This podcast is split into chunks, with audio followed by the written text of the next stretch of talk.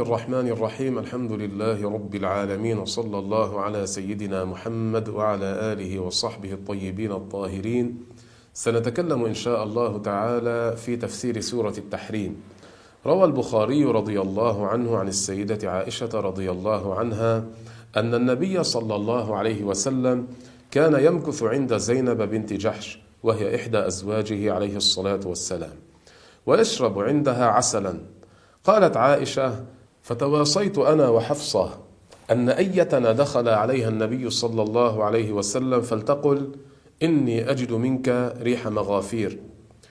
وهذا حلو يسيل من نوع من الأشجار لكن رائحته ليست طيبة. فاتفقت هي وحفصة أن أيتهما دخل عليها النبي صلى الله عليه وسلم أن تقول إني أجد منك ريح مغافير. أكلت مغافير؟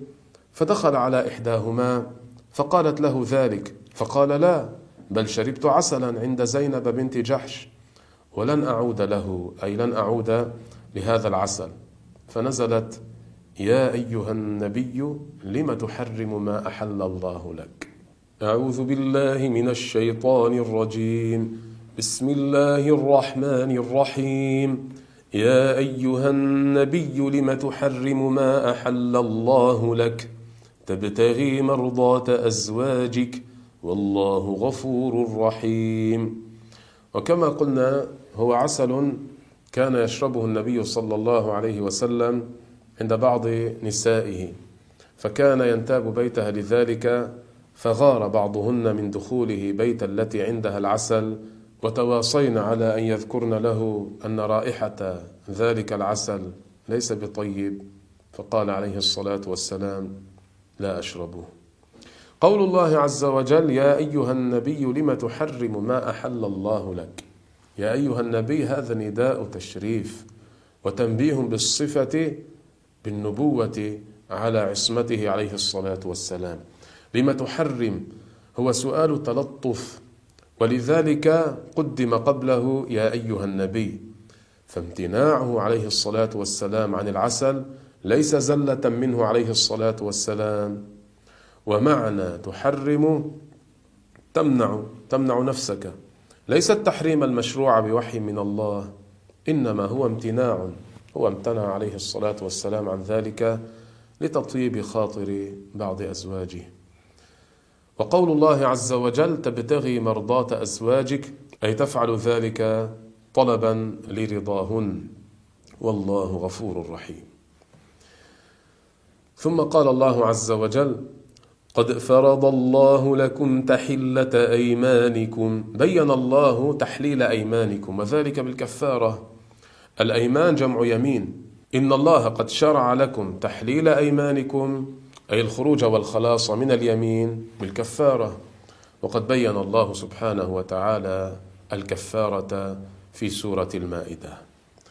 والله مولاكم أي وليكم وناصركم. وهو العليم الحكيم هو العليم بما تفعلونه وتقولونه وهو الحكيم فيما شرع وفرض عليكم من الأحكام وغير ذلك. وإذ أسر النبي إلى بعض أزواجه حديثا فلما نبأت به وأظهره الله عليه عرف بعضه وأعرض عن بعض. واذكر إذ أسر النبي صلى الله عليه وسلم إلى بعض أزواجه وهي حفصة رضي الله عنها أسر إليها حديثا وهو تحريم العسل.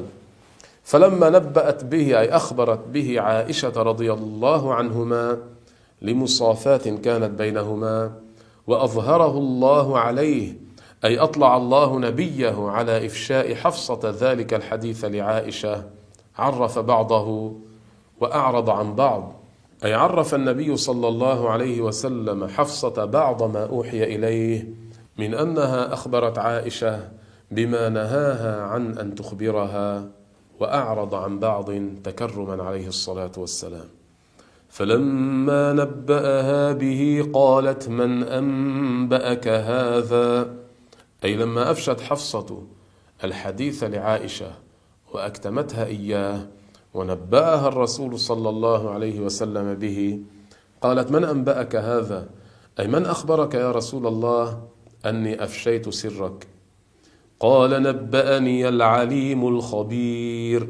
قال النبي صلى الله عليه وسلم نبأني أي أخبرني به العليم أي الله سبحانه وتعالى وهو العالم بسرائر عباده وضمائر قلوبهم. وهو الخبير سبحانه وتعالى الذي لا يخفى عليه شيء. ثم قال الله عز وجل إن تتوبا إلى الله فقد صغت قلوبكما. إن تتوبا إلى الله يعني حفصة وعائشة. حثهما على التوبة على ما كان منهما من الميل إلى خلاف ما يحبه رسول الله صلى الله عليه وسلم ولما فعلنا مما تقدم ذكره. إن تتوبا إلى الله كان خيرا لكما. فقد صغت أي مالت قلوبكما عن الحق. مالت إلى محبة ما كرهه رسول الله صلى الله عليه وسلم من اجتناب العسل. وإن تظاهرا عليه فإن الله هو مولاه وجبريل وصالح المؤمنين. والملائكة بعد ذلك ظهير. وإن تظاهرا أي تتعاونا عليه أي على النبي صلى الله عليه وسلم فيما يكرهه ويسوءه فإن الله هو مولاه هو وليه في العون والنصرة فلا يضره من تظاهر عليه. وجبريل وهو الملك الموكل بالوحي والصالح المؤمنين ويشمل كل صالح والملائكة بعد ذلك أي بعد نصر الله والمذكورين ظهير أي ظهر. هذا لفظه واحد ومعناه الجمع. أي الملائكة بعد نصر الله والمذكورين أعوان فظهير هنا بمعنى ظهراء أي أعوان. والضمير هنا في تظاهرا في الآية عائد إلى حفصة وعائشة رضي الله عنهما فقد روى البخاري في صحيحه عن ابن عباس رضي الله عنهما أنه قال مكثت سنة أريد أن أسأل عمر بن الخطاب عن آية فما أستطيع أن أسأله هيبة له حتى خرج حاجا فخرجت معه. فلما رجعت وكنا ببعض الطريق عدل إلى الأراك لحاجة له. قال فوقفت له حتى فرغ ثم سرت معه. فقلت له يا أمير المؤمنين من اللتان تظاهرتا على النبي صلى الله عليه وسلم من أزواجه؟ فقال عمر تلك حفصة وعائشة. قال فقلت والله إن كنت لأريد أن أسألك عن هذا منذ مدة فما أستطيع هيبة لك؟ قال عمر فلا تفعل. ما ظننت أن عندي من علم فاسألني فإن كان لي علم خبرتك به. ثم قال الله عز وجل عسى ربه إن طلقكن أن يبدله أزواجا خيرا منكن خيرا منكن مسلمات مؤمنات مؤمنات قانتات تائبات. تائبات عابدات سائحات سائحات ثيبات وأبكارا. روى البخاري في صحيحه عن أنس رضي الله عنه أنه قال قال عمر بن الخطاب رضي الله عنه بلغني معاتبة النبي صلى الله عليه وسلم بعض نسائه فدخلت عليهن قلت إن انتهيتن أو ليبدلن الله رسوله خيرا منكن. حتى أتيت إحدى نسائه. قالت يا عمر يا عمر أما في رسول الله صلى الله عليه وسلم ما يعظ نساءه حتى تعظهن أنت؟ فأنزل الله عسى ربه إن طلقكن أن يبدله أزواجا خيرا منكن مسلمات. عسى ربه إن طلقكن أي النبي صلى الله عليه وسلم أن يبدله أزواجا خيرا منكن.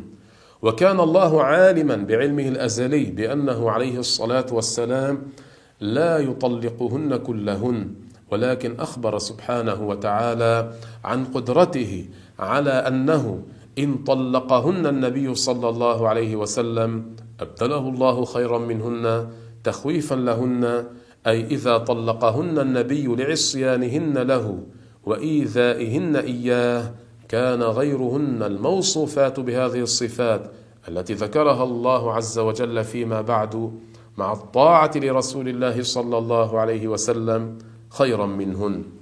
فخيرا صفة للأزواج وكذا ما بعده من قوله مسلمات وصفهن بالإسلام وهو الانقياد لغة وأما شرعا هو انقياد مخصوص وهو الانقياد لما جاء به النبي صلى الله عليه وسلم بالنطق بالشهادتين ثم وصفهن بأنهن مؤمنات أي مصدقات والإيمان لغة التصديق وشرعا تصديق مخصوص وهو التصديق بما جاء به النبي صلى الله عليه وسلم. وأما قانتات معناه مطيعات تائبات أي تاركات للذنوب. وصفهن بالتوبة وهي الإقلاع عن الذنب. عابدات أي متعبدات متذللات لله. سائحات أي صائمات وقيل مهاجرات. ثيبات جمع ثيب وهي التي تزوجت وفارقت زوجها بأي وجه كان بعد أن مسها أي جامعها. والمعنى أن منهن ثيبات. وأبكارا أي ومنهن عذارى جمع بكر وهن اللواتي لم يجامعن. نسأل الله سبحانه وتعالى أن يوفقنا جميعا إلى ما يحب ويرضى والله أعلم وأحكم.